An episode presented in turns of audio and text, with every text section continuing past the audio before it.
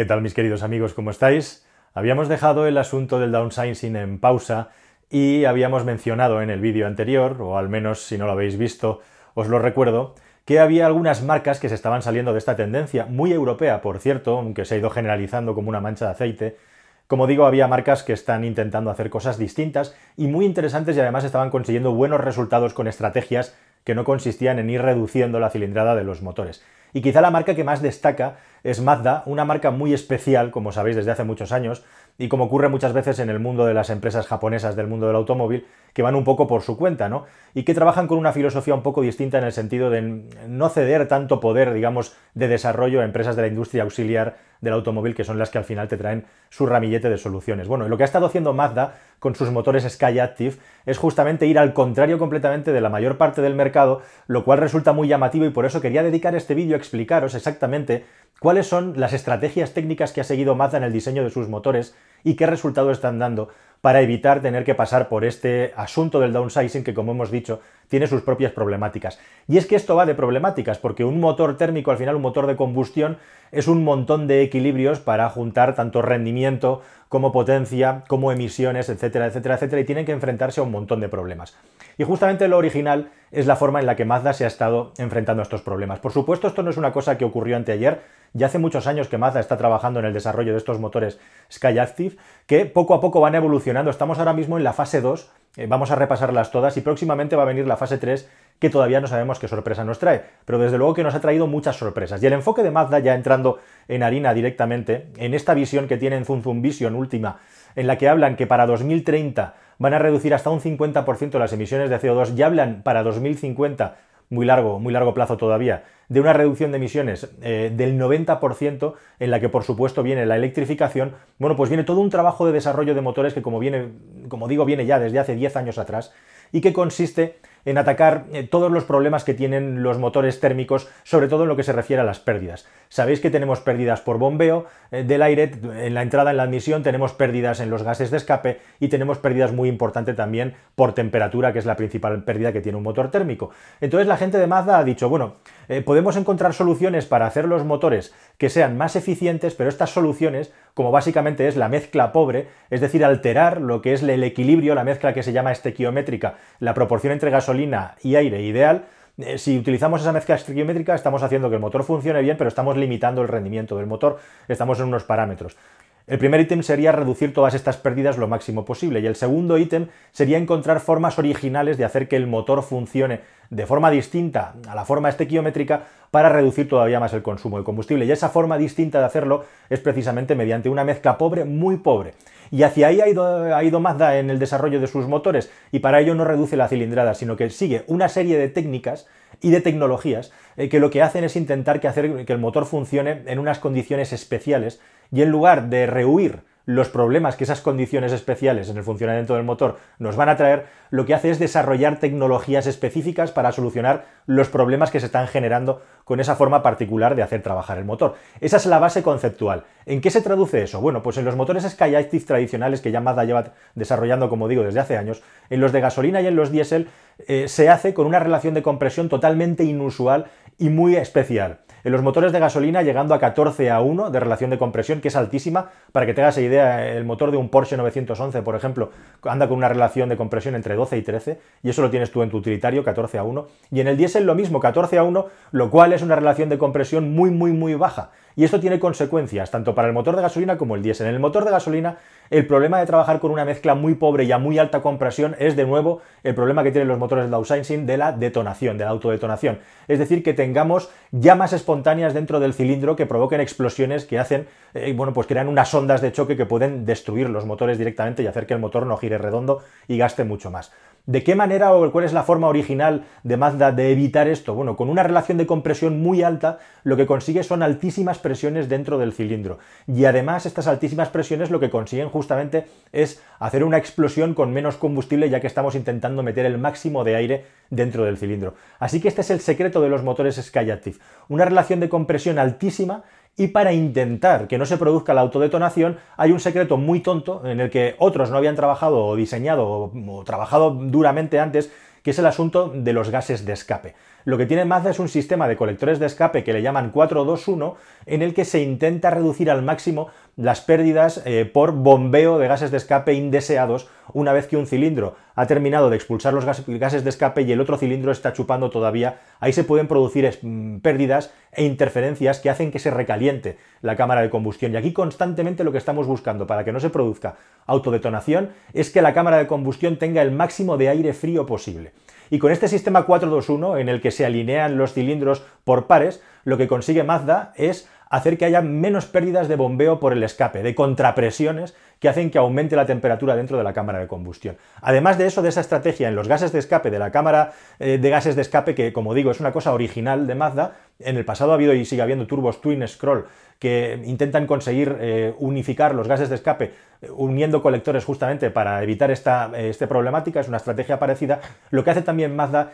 es en los gases de admisión trabajar en el alzado de las válvulas para poder tener más tiempo la mariposa de admisión abierta de una manera más eficiente y de que de ese modo no haya tantas pérdidas por bombeo. Y de ese modo, utilizando esas dos estrategias, lo que consigue Mazda es un aire más fresco, un aire a menor temperatura y de ese modo evitar la autodetonación. Por eso los motores de Mazda Skyactiv pueden funcionar, digamos, con relaciones de compresión mucho más altas de lo normal, ya que se está cuidando especialmente con estas dos estrategias además de un sistema de inyección directa eh, con múltiples orificios que hace que se inyecte directamente la gasolina de una manera con una mayor presión y también con una turbulencia que hace que se reparta mejor eh, absolutamente todo el combustible y la mezcla entre el combustible y el aire, algo que es fundamental, fundamental para que estos motores funcionen bien. Bueno, ese sería el primer estadio en los motores de gasolina. En los motores diésel igualmente un estadio muy parecido, en el que lo que tenemos es una relación de compresión 14 a 1 para un motor diésel bajísima, muy pobre, eh, con lo cual eh, lo que estamos buscando aquí es el hecho de tener temperaturas también muy inferiores dentro de la cámara de combustión buscando que no haya emisiones de óxido de nitrógeno. Las emisiones de óxido de nitrógeno se producen por altísimas temperaturas dentro de la cámara de combustión y por eso la mayor parte de automóviles diésel hoy en día necesitan estos sistemas de inyección de urea, un catalizador extra para poder controlar estas emisiones de óxido de nitrógeno, que se producen por las altas temperaturas en la cámara de combustión. Lo que han hecho los señores de Maza es, en primer lugar, tener una relación de compresión mucho más baja para tener, digamos, eh, un aire más fresco, un aire eh, con menor temperatura dentro de la cámara de combustión, pero esto es un problema, especialmente eh, para que el motor gire redondo y gire a la temperatura adecuada. ¿Cómo lo consiguen? ¿Cómo lo solucionan? Bueno, pues en primer lugar con un sistema de inyección igualmente muy sofisticado, con sistemas de hasta 10 orificios e igualmente controlando de una manera muy precisa el llenado del cilindro para conseguir la mezcla perfecta en el funcionamiento del motor. Y esto lo hacen con un motor de doble turbo, que va además en paralelo. Es decir, los dos turbos están aumentando la presión según vamos pisando el acelerador del aire dentro del cilindro para rellenar exactamente la cantidad en la que no se descontrole y sea posible la explosión por compresión. De este modo, con Mazda han conseguido crear un motor diésel en el que no es necesario tener un filtro con inyección de urea, con un sistema de inyección de urea para evitar las emisiones de óxido de nitrógeno, que por cierto también se producen en los motores de gasolina, como os voy a explicar en un próximo vídeo. Si no estáis suscritos, os recomiendo lo que lo hagáis porque vamos a hablar mucho de este asunto y vamos a hacer, eh, bueno, os voy a demostrar además cómo los motores de gasolina, incluso con la válvula EGR abierta, están expulsando mm, óxidos de nitrógeno, cosa que no es muy conocida en condiciones de circulación real. Bueno, en los motores diésel, al igual que en los motores de gasolina, hay un alzado variable en las válvulas de admisión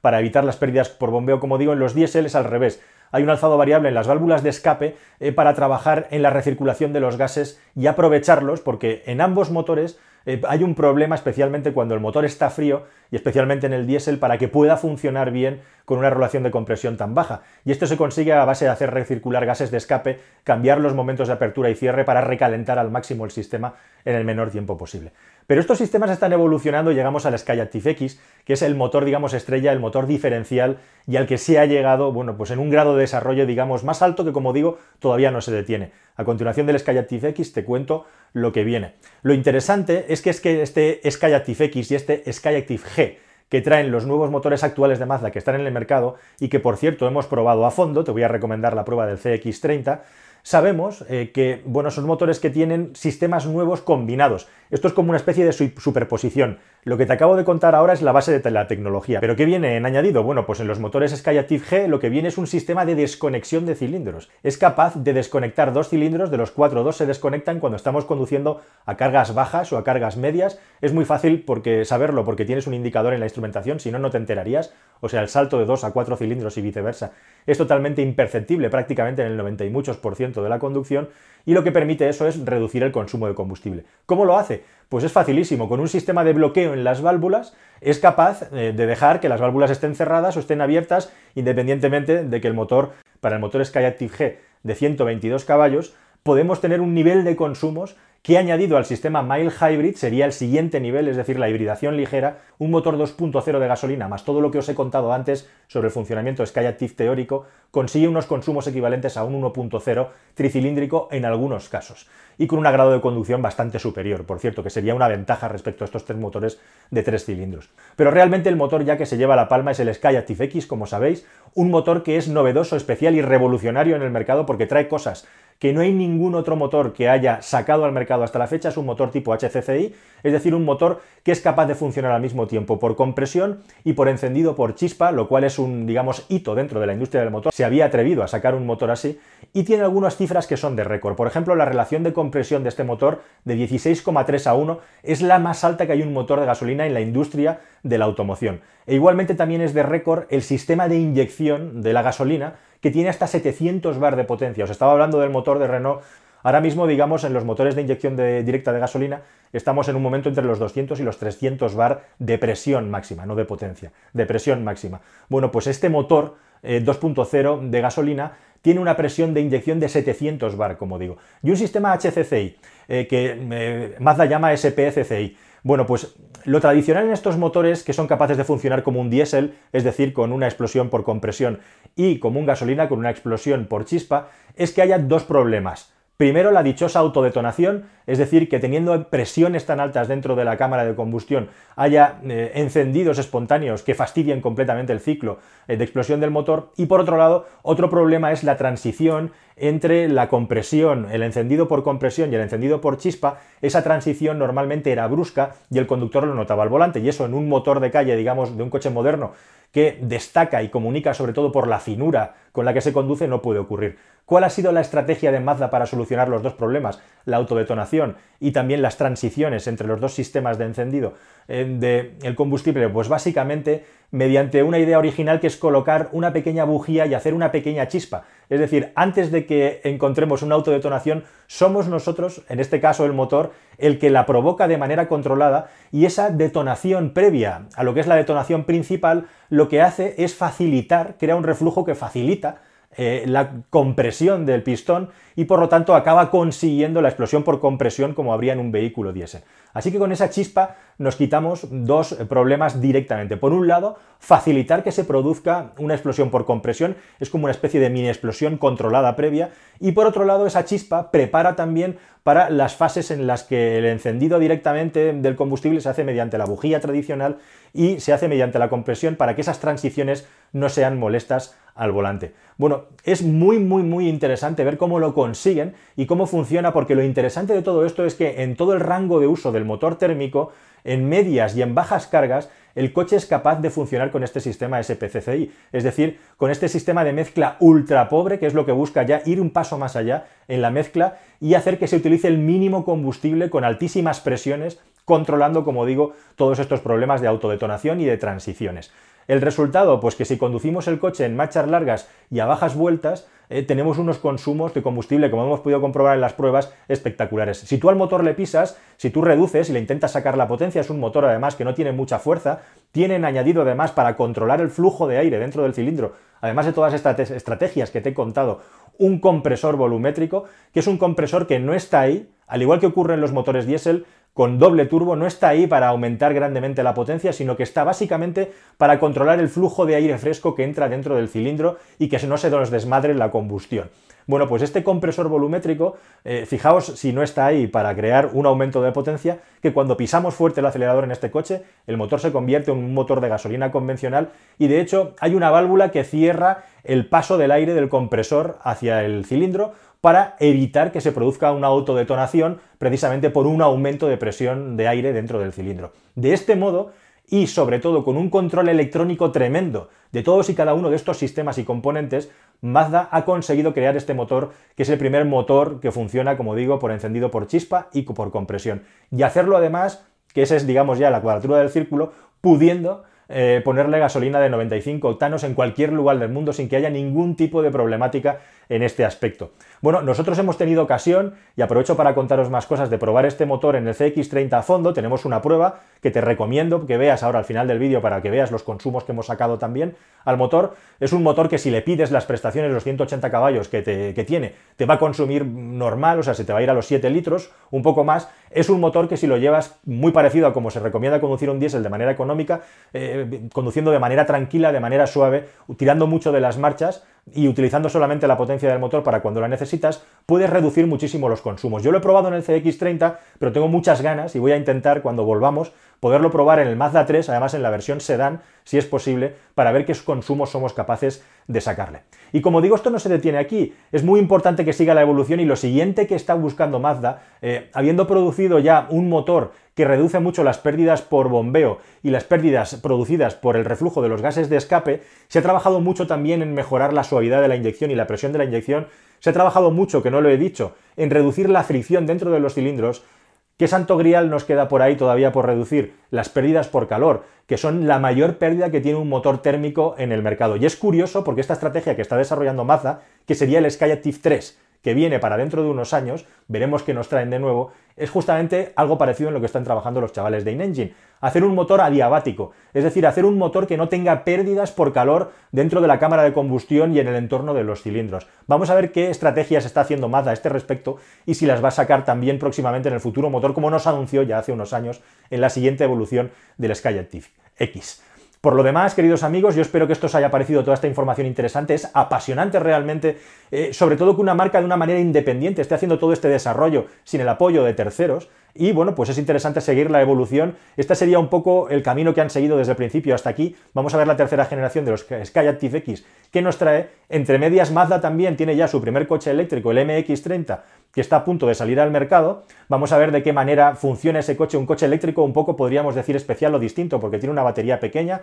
De nuevo, Mazda se salta un poco las normas y aprovechando que llegamos a hablar del primer eléctrico de Mazda, que espero poder probar, eh, quiero anunciaros también que me he estado informando, estoy ahí intentando sacar el máximo de información, de la misma manera que el 150 caballos, aunque se habló, está confirmado y os doy la exclusiva de que no va a llegar a España, el Skyactiv G 150 caballos, al 100% seguro este vehículo MX30, este sub eléctrico basado en el CX30, va a venir, va a venir eh, en el futuro con una versión Range Extender. O sea, este año no va a ser, pero yo creo que para 2021 o 2022 vamos a tener una versión con Range Extender. Y la gran pregunta que os estaréis haciendo ahí es si este Range Extender va a venir con un motor rotativo. Y aquí yo le doy un 50% de posibilidades de que sí, un 50% de posibilidades que no. En cuanto me entere de más, intentaré saber más, os lo cuento, pero de momento que sepáis que casi seguro el Range Extender, según cómo vaya al mercado, puede que llegue en un mix, como veis, en el que habría motores Skyactiv, motores eh, eléctricos puros en la gama que se van a ir introduciendo poco a poco y por supuesto también los Range Extender. Y por supuesto también todos estos motores